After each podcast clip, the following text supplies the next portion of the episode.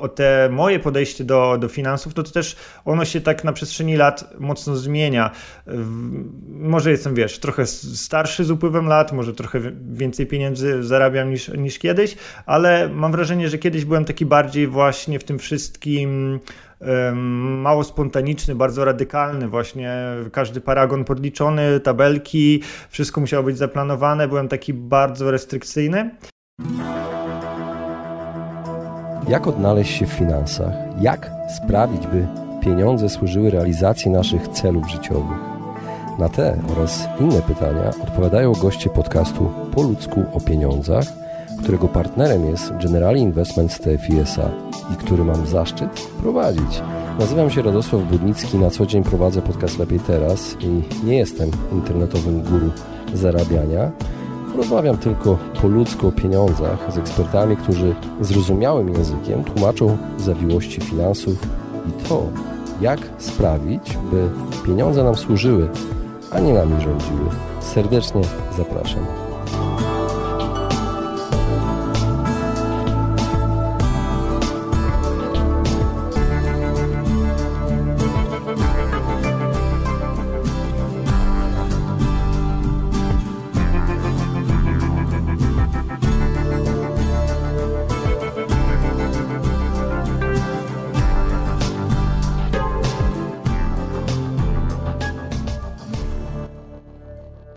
Serdecznie w kolejnym odcinku podcastu Po ludzko pieniądzach.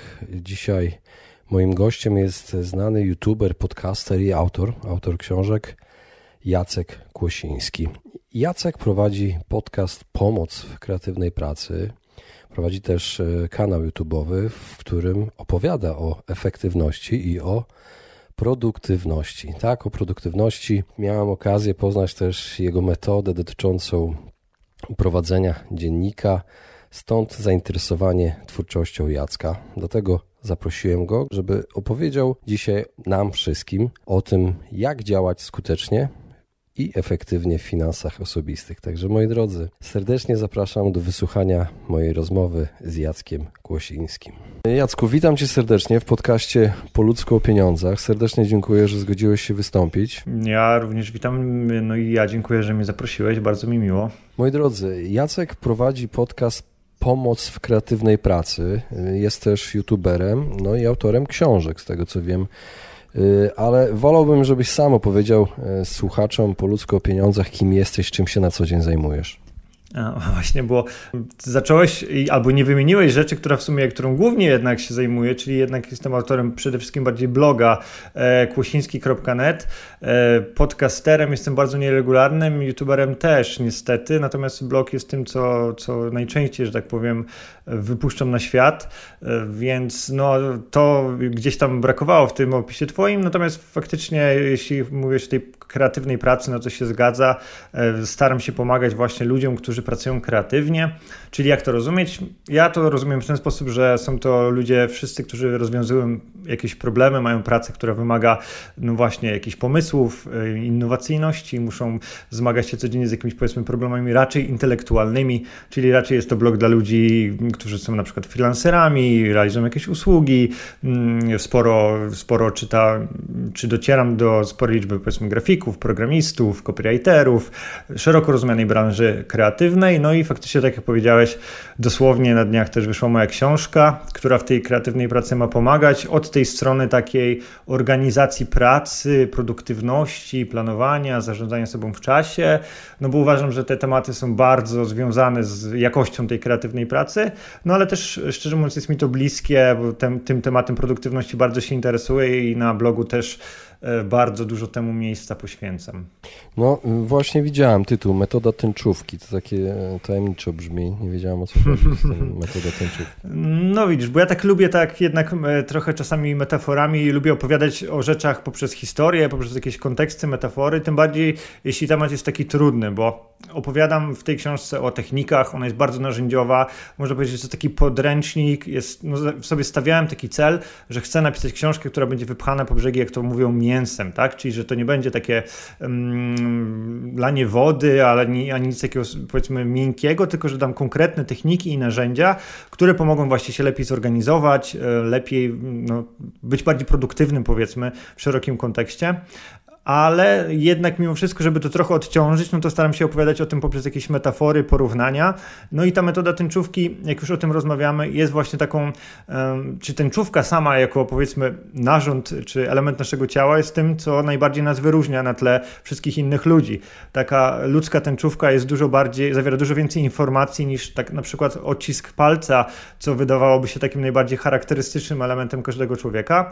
Więc pomyślałem sobie, że to jest fajna metafora tego, co chcę pokazać pokazać, co powiedzieć w tej książce, ponieważ e, mam takie założenie w tej książce, że każdy z nas jest inny, więc nie staram się wrzucić wszystkich do jednego worka, nie staram się powiedzieć, że mam tutaj jeden prosty system, każdy musi się do niego dostosować, bo on zawsze zadziała, tylko podchodzę do tego od drugiej strony, czyli staram się najpierw pokazać czytelnikowi, jak może znaleźć swój własny styl, własne preferencje, e, rozpoznać własne ograniczenia, własne możliwości i do tego później dobieramy narzędzia, które będą najlepiej pasowały, a co więcej, te narzędzia, które pokazuję czy opisuję, jeszcze pokazuję od takiej strony elastycznej, czyli pokazuję, jak można je przerobić, dostosować, odwrócić do góry nogami, po to, żeby każdy dostosował ten mm, system, który stworzy do siebie, do własnych możliwości. Więc tak naprawdę systemów jakiejś produktywności, zarządzania czasem czy planowania będzie tyle, ile czytelników tej książki, no bo właśnie ta unikalność, indywidualizacja, personalizacja e, jest tym takim motywem przewodnim całej tej książki, stąd ten tytuł, tęczówka właśnie taką metaforą tej indywidualności każdego z nas. E, nawet, nie wiem czy wiesz, ale na, nasze lewe i prawe oko nie są takie same. Tęczówka jest tak bardzo unikalna, że nawet w, w, w ramach jednego człowieka już się te tęczówki różnią, więc uznałem, że to fajna, fajna metafora. No tak, zastanawia mnie tylko, czy w jakiś sposób wiedzę zawartą w tej książce i ćwiczenia, które, o których mówisz, yy, można zastosować przy podejściu do finansów na co dzień, finansów osobistych, mam na myśli bardziej. Myślę, że jak najbardziej. Wiesz co, nawet jeśli chodzi o finanse, e, to też mi się wydaje, że inaczej, jakby sama idea personalizacji i robienia tego, mm, jak, że tak powiem, gra nam w duszy i co jest dla nas najlepsze, a nie tego, jak robią inni i, i naśladowanie ślepego, y, to jest taka idea, która może nam przyświecać powiedzmy na wielu różnych obszarach życia. Jakby taka samoorganizacja czy produktywność to jest oczywiście obszar, w którym to pasuje, ale nie widzę tutaj jakichś przeciwwskazań związanych z finansami. E, w książce właśnie staram się unikać takiego myślenia, że um, jeśli wiesz, Bill Gates staje o 5 rano, to ty też wstawaj o 5 rano, będziesz człowiekiem sukcesu, będziesz zarabiał kupę kasy, właśnie dlatego, że on wstaje o 5 rano. Dla niektórych najlepsze może być wstawanie o 12 i praca po nocach i nie ma w tym niczego złego, więc wydaje mi się, że da się tak, taką, taki sposób myślenia też przenieść na finanse, czyli to trochę nie jest prawda, że ludzie, niektórzy na przykład jeśli chodzi o finanse, starają nam się przekonać, że najlepszym rozwiązaniem jest powiedzmy oszczędzanie, albo najlepszym rozwiązaniem jest liczenie wydatków skrupulatnie w Excelu, no bo wyobrażam sobie, że są ludzie o takim stylu działania, o takim, jak jak to mówią brzydko, mindsetie, o takim podejściu, gdzie to się po prostu nie sprawdzi, więc takie rozwiązania długofalowo nie będą skuteczne, no bo po prostu nie będą do nas pasowały. Więc moim zdaniem najpierw warto znaleźć ten swój styl, dobrze siebie zrozumieć, poznać e, co lubimy, czego nie lubimy, z czym czujemy się dobrze i do tego dostosować rozwiązania. I wydaje mi się, że jeśli chodzi o finanse, no to tutaj nie ma wyjątku, to też będzie pasowało. Rozumiem. No teraz chciałbym Ciebie zapytać, bo dla mnie jesteś takim wzorem, tak jak obserwuję Ciebie w internecie, bo dowiedziałem się o Tobie, mm, no widziałem wcześniej, przemykał mi gdzieś Twój podcast, y, bo ja mhm. właściwie tylko podcastu słucham. Y, na YouTubie nie i bloga też nie, blogów też nie czytuję, ale mhm. dowiedziałem się o Tobie już bardziej szczegółowo od Dominika Juszczyka. On y, polecił tak. mi dziennik Twój, kupiłem ten dziennik od Ciebie i cały już skończyłem. Mam jakieś przemyślenia na ten temat i dla mnie wydaje się być takim guru produktywności trochę. E, I chciałbym, żebyś ty, taka osoba właśnie, opowiedziała e, moim słuchaczom, jak u ciebie wyglądają przekonania finansowe, jak to wyglądało kiedyś i jak się zmieniło. Okej, okay, no to, to to jest dobre pytanie. Znaczy, tu poruszyłeś dużo wątków. Znaczy, ja bym też nie, nie, nie, nie, nigdy nie, właśnie staram się nie aspirować do takiego, wiesz, guru produktywności, czy osoby, która wszystkie, powiedzmy, rozumy pozjadała na ten temat. No bo wydaje mi się, że jednak no, ja, jak każdy z nas, cały czas to jest proces, że każdy cały czas od, odkrywamy, uczymy się czegoś nowego, coraz lepiej siebie rozumiemy i coraz lepiej, powiedzmy, z dnia na dzień, czy z roku na rok, jakby szlifujemy ten swój system, e, te rozwiązania, które są najlepsze dla nas. I jeśli jeśli już pytasz właśnie o te, mm, o te moje podejście do, do finansów, to, to też ono się tak na przestrzeni lat mocno zmienia. Może jestem, wiesz, trochę starszy z upływem lat, może trochę więcej pieniędzy zarabiam niż, niż kiedyś, ale mam wrażenie, że kiedyś byłem taki bardziej właśnie w tym wszystkim mało spontaniczny, bardzo radykalny, właśnie każdy paragon podliczony, tabelki, wszystko musiało być zaplanowane, byłem taki bardzo restrykcyjny. Natomiast teraz, między innymi dlatego, że ogólnie rzecz biorąc, coraz bardziej odkrywam sobie taką duszę minimalisty, rozumianego, wiesz, nie koniecznie jako minimalizm estetyczny, typu, że musi być wszystko białe ala Apple. Czarne. Bardziej, bardziej, bardziej, dokładnie, na przykład, czarny mój ulubiony kolor, więc nie wiem dlaczego w sumie powiedziałem biały, ale, ale bardziej, bardziej ten minimalizm rozumiany jako to, że ograniczać się w życiu tylko do tych rzeczy, które wnoszą jakąś wartość, które po prostu cię cieszą, nie posiadać dla posiadania, tylko posiadać rzeczy, czy kupować y, wtedy, kiedy coś po prostu będzie cię cieszyło i wnosiło jakąś wartość. I kiedyś, no wiesz, miałem różne, jakby tego podejścia mi brakowało, jeśli chodzi o różne kwestie, począwszy od, e, nie wiem, ubrań, po wystrój mieszkania i tak dalej. A teraz zaczynam, e, zaczynam rozumieć, że to nie chodzi o to, żeby oszczędzać, kupować na wyprzedażach i tak dalej, byle mieć jak najwięcej, powiedzmy, rzeczy, ale jednak kupić sobie, nawet wydać sporo pieniędzy i wydać jakieś absurdalne czasami kwoty, jak za rzecz, typu wydać kilkaset złotych, nie wiem, za koszulkę,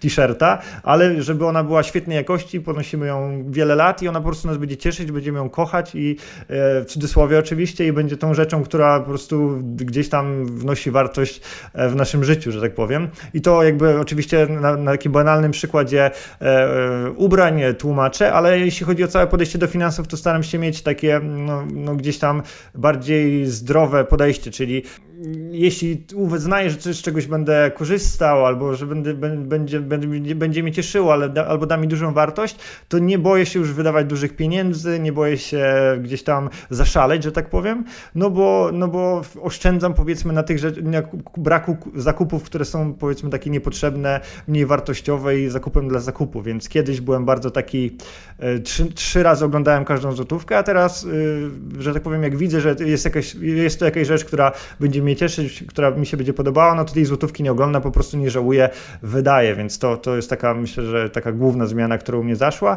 i ten taki właśnie zdrowy minimalizm staram się w finansach też wprowadzać. A oszczędzasz tak, y, tak konkretnie pieniądze w jakiś sposób? Masz jakiś swój styl oszczędzania pieniędzy? Znaczy mam, myślę, wiesz co, myślę, że mam taki klasyczny styl oszczędzania pieniędzy, to znaczy po prostu mam osobne konta i różne cele oszczędnościowe tam zawarte i, i po prostu odkładam sobie, robię sobie kubki pieniędzy na różne, na różne kwestie. Więc myślę, Takie że to poduszki jest... finansowe, tak? Można to nazwać. E, no, wiesz co, ja to inaczej, ja nazywam, mam to inaczej, rozdzielam jakby moje oszczędności na dwie kwestie. Jedna to jest poduszka bezpieczeństwa, czyli takie jakby pula pieniędzy w razie czego, jak będę potrzebował, jak coś się stanie, albo nie wiem, zaleje mi mieszkanie, albo zachoruję, albo cokolwiek, tak? Czyli albo jak z jakiegoś powodu nie będę w stanie pracować, to żebym miał za co przeżyć przez rok, powiedzmy. To to jest taka, taka poduszka bez celu, to ona jest taka, tylko taka awaryjna, właśnie na cele awaryjne. Natomiast drugie, druga powiedzmy kubka, która się dzieje na mniejsze kubki, to są takie cele oszczędnościowe, gdzie ja wiem, że ja potrzebuję jakichś pieniędzy na coś konkretnego za określony czas, czyli na przykład, że właśnie teraz, w przyszłym roku z żoną chcemy sobie zrobić lekki remont mieszkania, to sobie e, oszczędzamy na te kwestie, czy lubimy podróżować, no to po prostu oszczędzamy sobie na te kwestie, czy za jakiś czas mm, będziemy musieli na przykład y, kupić sobie nowy samochód, bo już nasz będzie zbyt y, stary, no to sobie tam gdzieś oszczędzamy, tak? Ale, ale dopóki dopóki nie potrzebujemy tej rzeczy i dopóki gdzieś tam nie uznamy, że tych oszczędności jest wystarczająco dużo, żeby ten cel zrealizować, no to sobie po prostu tą kubkę cały czas, czas gromadzimy. Więc myślę, że to nie ma, nie ma tutaj nic odkrywczego, a jest to bardzo prosty system, ale po prostu działa, więc bez wielkiej filozofii, ale jakiś tam system jest. Mhm. A planujesz w jakiś sposób emeryturę już swoją? Czy myślisz już teraz o, o czymś takim? Wiesz co, jeśli mówisz o tym, czy mam jakieś konkretne plany oszczędnościowe i programy, w których jestem, czy jakieś konkretne konta, lokaty, które byłyby z przeznaczeniem na emeryturę, to szczerze mówiąc nie. Natomiast e, no jednak mimo wszystko, jeśli chodzi o tę perspektywę powiedzmy zawodową, no to warto tutaj podkreślić, że jestem zdecydowanie przedsiębiorcą, nigdy nie byłem na etacie i dążymy cały czas i jakby tę moją firmę już od półtorej roku razem ze mną też już prowadzi moja żona i razem dążymy raczej tutaj w ramach tego naszego biznesu do takiej niezależności rozumianej jako brak związku nas z miejscem czy koniecznością bycia w określonym miejscu i czasie, czyli raczej idziemy w kierunku, nie chcę powiedzieć przychodu pasywnego, ale jednak takich produktów, które są dosyć elastyczne, czyli raczej takich produktów cyfrowych albo właśnie takiego produktu jak książka, która jest taka, no raczej jak to mówią, evergreenem, aktualna będzie przez wiele lat, czyli ją teraz przez cały rok produkowaliśmy, tworzyliśmy, pisaliśmy, zastanawialiśmy się, jak zrobić najlepszą książkę na świecie w tym temacie, no ale przez następne kolejne 10 lat ona będzie aktualna i będzie mogła, na, powiedzmy, mm, bez jakiejś tam super już teraz ciężkiej pracy na siebie zarabiać. E, I oczywiście, mm, jeśli mówimy już o jakichś tam moich produktach, źródłach przychodu, to ja nadal na przykład prowadzę szkolenia, jeżdżę po Polsce, e, prowadzę zajęcia dla różnych firm i tak dalej, ale właśnie w tym kontekście chciałbym tego unikać. I jeśli mówimy o emeryturze, no to widzę siebie jako zdecydowanie osobę, która gdzieś tam e, mieszka, jest niezależna w sensie geograficznym, ale może są, tą swoją firmę prowadzić z dowolnego miejsca na świecie i właśnie oferować jakieś takie produkty, które będą no, jakby niezależne od mojego zaangażowania, czasu, miejsca, lokalizacji, a mniej widzę siebie za właśnie te powiedzmy kilkadziesiąt lat jako osobę, która musi być gdzieś w jakimś miejscu, realizować jakąś usługę. Ja też prowadziłem przez wiele lat agencję taką powiedzmy graficzną, brandingową, marketingową. I jakby z tego modelu bardzo, bardzo chciałem wyjść i sprzedałem swoje udziały w pewnym momencie, no bo właśnie przeszkadzało mi to, że dopóki ja byłem w tej firmie, e, no to ona tam gdzieś tam w miarę, w miarę działała, a za każdym razem, kiedy gdzieś tam się z niej próbowałem wymigać, kogoś zatrudnić, komuś coś zlecić, to przestawało działać, więc zdecydowanie myśląc właśnie już o emeryturze, o przyszłości, stwierdziłem, że lepiej zainwestować czas, energię właśnie w rozwijanie bloga i produktów wokół tego, jeśli chodzi o biznes, już pomijając to, że daje mi to więcej satysfakcji, jest to, że że jednak to przyszłościowo daje większą taką niezależność, swobodę i właśnie w kontekście emerytury no, większe szanse na to, że, że, że, że no, jakieś produkty będą na mnie pracowały, a nie ja będę pracował na, na to, żeby jakieś usługi realizować, powiedzmy. Mhm, czyli tworzysz swoją, swój własny program emerytalny tak naprawdę. Tak, tak, można tak powiedzieć i ja jestem też, jeśli chodzi o filozofię finansów, bardzo lubię te, to stwierdzenie, że najlepszą formą inwestowania jest powiększanie zarobków, więc jakby mniej się staram e, wiesz, kupować nieruchomości, czy inwestować w sztabki złota, czy cokolwiek innego, a bardziej się staram właśnie te pieniądze, które z nadwyżki zarabiamy, ewentualnie zainwestować w to, żeby zrobić coś, co, co robimy lepiej, tak? Czyli na przykład jeśli zarobiłem na jakimś produkcie, to nie, nie żal mi teraz zainwestować więcej w projekt graficzny książki, bo wiem, że w długim okresie no to jest dobra inwestycja, no bo, no bo ta książka dzięki temu się wyróżni, powiedzmy. Więc w ten sposób raczej na razie przynajmniej e, inwestuję te pieniądze, reinwestuję trochę w firmę, jak to mówią, więc no to też jest taki, taki mój indywidualny program inwestycyjny, że tak powiem, ta firma, ten blog, to co robię. Mhm. Wiesz co, bardzo chciałem Ci zadać jedno pytanie dotyczące dziennika, prowadzenia dziennika. Tak. Bo y, zadam ci pytanie, czy prowadzisz dziennik. Domyślam się, że prowadzisz, tak? Czy no tak, no, tak, tak. I, i, no. Wiesz, szewc, wiesz, różnie bywa. Nie, nie, nie. Oczywiście jest, bywa tak, że mam jakieś takie okresy mm, e, intensywne, gdzie dosłownie nie mam czasu nawet e, właśnie, żeby usiąść na 15 minut do dziennika, więc nie chcę powiedzieć, że wiesz, dziennik to się każe, że codziennie, e, więc ja nie, nie dałbym głowy za to, że go wiesz, prowadzę codziennie bez wyjątków, natomiast ogólnie, regularnie, można powiedzieć w długim okresie to, to prowadzę dziennik od kilku lat i zdecydowanie do tego stopnia z jednej strony mi się ta idea spodobała i dała mi tyle korzyści, a z drugiej nie znalazłem też jakiegoś dobrego formatu tego dziennika na rynku, że postanowiłem stworzyć z tych dwóch powodów e, właśnie swój własny, o którym ty właśnie wspomniałeś, e, którego Dominik Juszczyk też jest, e, no, że tak powiem, użytkownikiem regularnym. Nazywa się to właśnie NTS i jest to taki mój prosty sposób na prowadzenie moderowanego dziennika, czyli właśnie kilka takich konkretnych konkretnych rubryk tam przewidziałem, których wypełnianie moim zdaniem pozwala zachować taki dobry rytm, trzymać się tych swoich założeń, postanowień. Jestem też ciekawy, jak ty to oceniasz, bo jak mówisz, że już właśnie jeden, jedną taką sesję 12-tygodniową wypełniłeś, ale mi osobiście, ja to po pierwsze robię samodzielnie, a po drugie, no, no widzę, z tego, widzę z tego sporo korzyści właśnie w takim trzymaniu ręki na pulsie, że nie pozwala się ten dziennik rozjechać z różnymi postanowieniami. To jest dla mnie najważniejsze. No wkrótce zrobię o tym odcinek, o tym, ale to jest za jakiś okay. czas. Ale no kontynuuję na temat, na temat dziennika, bo e, mhm. prowadzisz dziennik i mam takie pytanie, jeżeli prowadzisz dziennik, czy prowadzisz też w ramach dziennika budżet domowy? Nie, planowanie nie, już, wydatków, już, już z tego, już, jak mówię, jakiś czas temu e, robiłem bardzo dokładny budżet domowy, taki, że liczyłem paragony dosłownie każdą złotówkę. Natomiast teraz e, jakby robię tylko takie ogólne kategorie. Mniej więcej ten, ten budżet mój jest taki dużo bardziej um, ogólny, czyli wiem cały czas ile wydaję, monitoruję swoje przychody, koszty, ale nie w takim już kwestiach co do złotówki, po prostu już tego nie potrzebuję. Na tyle jakby ta informacja co do złotówki była mi niepotrzebna w stosunku do jakby wysiłku, który to wymagało, zbieranie tych paragonów, jeszcze moich, żony, rozliczanie kilku kont i tak dalej, że wystarczy mi jednak taka informacja ogólna, mniej więcej ile wydaliśmy, ogólnie ile wpłynęło i, i na, tym, na tej zasadzie to robimy, ale tutaj zdecydowanie bardziej robię to już w Numbers, czyli takim Excelu dla Maca, e, po prostu tam na papierze jednak akurat takie rzeczy to, to zdecydowanie gorzej działają. Wiesz co, bardzo mi się spodobało jedno zdanie, które napisałeś na swoim blogu. Każdy mhm. z nas dostaje codziennie 24 godziny. I pytanie, dlaczego niektórzy wyciągają z nich tak dużo, a inni ciągle mają poczucie marnowanego czasu? Mm, tak się zaczyna, zaczyna wstęp do książki tak naprawdę właśnie. Z tego, z tego problem, od tego problemu wyszliśmy. Wysz, wyszedłem tak naprawdę pisząc książkę. Mhm. Y, wiesz co, jeszcze jedno pytanie zapisałem, bo ja czytam dużo, słucham na temat produktywności, sam zacząłem prowadzić dziennik i ty zaskoczyłeś mnie trochę tym, że ty tak trochę odchodzisz od, y, od takiego kompulsywnego, bym tak nazwał, wiesz, sprawdzania wszystkiego i kontrolowania. Mhm. No właśnie, jak nie stać się tym robotem produktywności i ciągłego kontrolowania wszystkiego?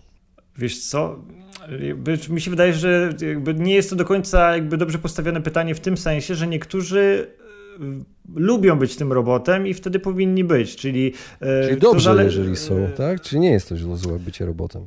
Nie, moim zdaniem nie jest złe bycie robotem, ale też nie jest złe nie bycie robotem, w tym sensie, że niektórzy mają z kolei mm, na przykład źle, mają własną samo, taką niską samoocenę, jeśli chodzi o bycie zorganizowanym, czyli mówią, jestem nieogarnięty, nic mi właśnie marnuje czas i tak dalej. I mają poczucie, że jedynym rozwiązaniem dla nich jest bycie takim robotem, czyli żeby im to wychodziło, to nagle muszą robić, wiesz, mierzyć każdą minutę dnia, robić tabelki, podsumowania, używać getting things done, jakieś takie, wiesz, trudnych narzędzi, wstawać o 5 rano, czyli tak myślą zero-jedynkowo. I, a jakby w całym jakby, wracając też do książki, ale ogólnie ta książka jakby oddaje to moje właśnie całe podejście do, produktyw do produktywności. E, ja przez lata patrząc na to, jak ludzie różnie reagują, prowadząc szkolenia na temat produktywności, pisząc o produktywności, zauważyłem, że po prostu nie da się ludzi wrzucić do jednego worka.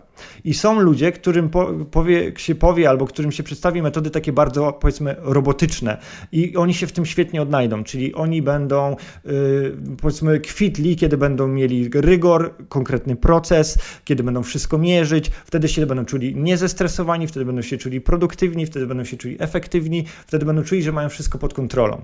Natomiast z drugiej strony są ludzie, gdzie, którzy w takich warunkach robotycznych, stricte sztywno osadzonych, będą się czuli, no jakby po prostu y, ktoś im, y, im zgotował piekło, prawda?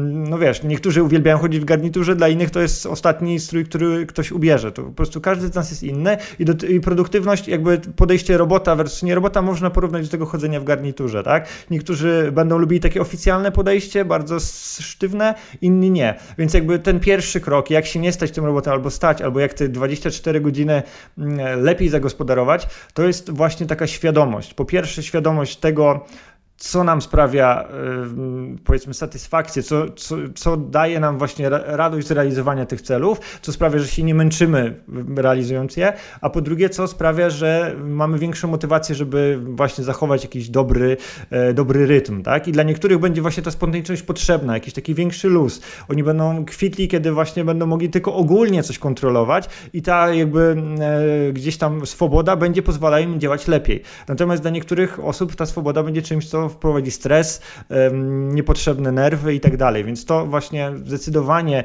najpierw trzeba poznać siebie, zrozumieć, zdać sobie sprawę z pewnych takich nawet prostych kwestii i do tego dobrać takie metody, które będą do tego pasowały, tak? I oczywiście to jest trochę temat na teraz godzinną rozmowę, no właśnie książkę nawet na, na ten temat napisałem, uh-huh. więc jakby ciężko to streścić. Nie no, odsyłamy do książki, oczywiście. No, znaczy, ale jakby ja nie chcę właśnie, żeby to brzmiała chamska reklama, tylko chodzi mi o to, że e, jakby to jest e, jakby ogólna idea, e, wiem, że może brzmieć to, brzmieć to ogólnie, ale właśnie już samo takie podejście właśnie, że zaczynamy od tego rozpoznania swojego stylu i później do tego dobieramy narzędzia, jest właśnie moją odpowiedzią na to, jak te 24 godziny w taki powiedzmy z jednej strony bardziej skuteczny sposób sobie powiedzmy uratować, ale z drugiej strony też taki właśnie książka ma podtytuł, żeby też zrobić, działać skutecznie, ale właśnie bez stawania na głowie, bez takiego poczucia, że musimy się wysilać, że to jest dla nas coś takiego nienaturalnego, tak? Czyli jak właśnie działać skutecznie, ale właśnie bez tego takiego poczucia wyrzeczenia, tego takiego dyskomfortu, że tak powiem,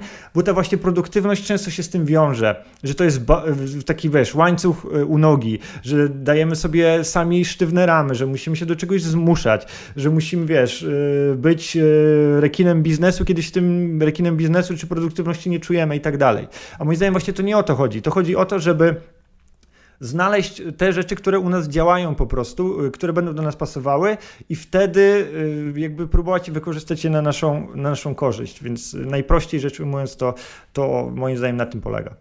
No dobra, to powiedzmy, że pasują te rzeczy, wszystko się udało.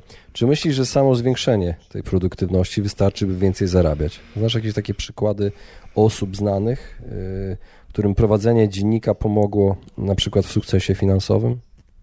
Mm, wiesz co, mm, Powiem Ci tak, moim zdaniem e, jakby też jakby zależy, zależy co rozumieć przez zwiększenie produktywności, bo mm, na przykład jeśli mam mówić o jakiejś konkretnym takiej sytuacji, która przychodzi mi pierwsza do głowy, to może nie jest to znana osoba, ale mam takiego znajomego, który jest bardzo dobrym, szanowanym programistą, który tam no, jest na wysokim szczeblu menedżerskim i tak dalej. I on jakby jest ciągle mało, ciągle mało, ciągle mało i on nie dość, że właśnie pracuje w fajnej firmie na tym właśnie e, stanowisku stanowisku takim menedżersko-programistycznym, no to jeszcze dodatkowo tam sobie robi na boku jakąś swoją działalność, ma swoich klientów i tak dalej. I po prostu problemem takiego typu ludzi, że tak powiem, jest właśnie brak czasu bo chciałby, doba jest po prostu za krótka, bo on ma tyle pomysłów i tyle energii, i tyle chęci i umiejętności, że gdyby miał 48 godzin, to by powiedzmy dwa razy tyle zarabiał i właśnie był bardziej zadowolony. I on właśnie też, mieliśmy taką rozmowę, się pyta, Jacek, ty się tym tematem zajmujesz, to jak ja mam wycisnąć z tych 24 godzin jeszcze więcej? Powiedz mi sposoby, żeby mieć chociaż godzinę tak, żeby jeszcze po prostu godzinę z tego dnia wycisnąć, co, co można zrobić. A ja mówię, znaczy mi się wydaje, że właśnie takie podejście jest jakby złym, złym szukaniem w złym miejscu, tak? Ja wolę takie podejście i rozumienie produktywności, jeśli mówimy o zarabianiu, e, przekierowanie tego, jak mogę tak naprawdę z tej godziny, którą mam, wyciągnąć jeszcze więcej. Zastanowić się, jak mógłbym zamiast właśnie tego obsługiwania tego klienta, stworzyć e, aplikację, która pozwoli mi sprzedać e, to rozwiązanie tysiącu innym klientom, jeśli rozumiesz co mi chodzi. On tak, chodzi o to, żeby skupiał... w tym samym zasobie czasowym y, zlewarować wyniki, tak? Po tak, prostu. on się skupiał dokładnie na tym, żeby jakby y, mieć więcej godzin, bo w tych więcej godzin może więcej pracować, a tak naprawdę lepiej się zastanowić, co w tej godzinie, jakby wręcz pracować jeszcze mniej, ale zarabiać więcej w, tych, w tej porcji godzin, więc mi się wydaje, że to jest lepsze myślenie, które włącza naszą taką przedsiębiorczość i szukanie rozwiązań właśnie nakierowanych na taką produktywność rozumianą właśnie jako wycis nie wyciskanie z każdej, jeszcze, żeby mieć jeszcze, jeszcze pracować jeszcze więcej, jeszcze więcej, tylko pracować jeszcze bardziej wydajnie, powiedzmy, jakby, żeby każda godzina była warta dla nas więcej, się mówimy o zarabianiu, e, ale to oczywiście nie musi chodzić tylko o pieniądze, e, więc on tak naprawdę nawet nie myślał o tym, żeby tworzyć jakieś produkty, czy stworzyć jakieś informacyjne produkty, zrobić jakiś kurs, e, który będzie dotyczył programowania, czy właśnie stworzyć jakieś narzędzie, które, czy aplikacje, czy jakiś startup, który będzie sprzedawał jakieś produkty, który mógłby gdzieś tam pozwolić mu zarabiać więcej, znacznie więcej niż ta kolejna godzina, gdzie tam po prostu nawet kilka kilkaset złotych za godzinę będzie zarabiał, no to i tak to jest tylko jedna godzina, prawda? Więc tak, moim zdaniem to jest naj, też, mówiąc najogólniej, najprostsze podejście do produktywności y, w kontekście zarabiania, które można mieć, więc ja się staram też do tego tak podchodzić, tak? Czyli jaki mogę stworzyć produkt, y, albo co mogę zrobić teraz w tej godzinie, żeby nie musieć pracować y, następnym razem tej godziny, tak? Albo żeby ta następnym razem ta godzina była dla mnie dwa razy więcej warta, jeśli chodzi o te zarobki. Więc takie myślenie od razu otwiera dużo innych takich, że tak powiem, ścieżek w naszej głowie. Tak mi się przynajmniej wydaje. Mhm. E, Jacku, to już e, właściwie kończymy naszą rozmowę. Mam jeszcze tylko do Ciebie pytanie. E, mhm. Gdzie można, jakbyś mógł powtórzyć słuchaczom, gdzie można znaleźć te wszystkie Twoje, że tak powiem, miejsca, w którym, w którym jest twoja, twoja wiedza? Jasne, no to jest to bardzo proste, to jest po prostu mój blog, e, który się nazywa tak jak moje nazwisko, ja się nazywam Jacek Kłosiński, więc mój blog to jest klosiński bez polskich znaków.net, e, więc tam jest i dużo właśnie artykułów na tematy związane z produktywnością, są też podcasty, są też e, materiały z YouTube'a, natomiast są też oczywiście linki do tych wszystkich produktów, powiedzmy do notesów, do książki, do kursów, o których tam wspominaliśmy, więc no po prostu na tej stronie jest wszystko więc wystarczy klosiński.net. Także moi drodzy, wystarczy kłosiński.net i tam znajdziecie wszystko, jeżeli chcecie poprawić swoją produktywność. Bardzo Ci dziękuję za rozmowę. Zapraszam. Ja również bardzo dziękuję i, i mam nadzieję, że chociaż troszkę pomogłem.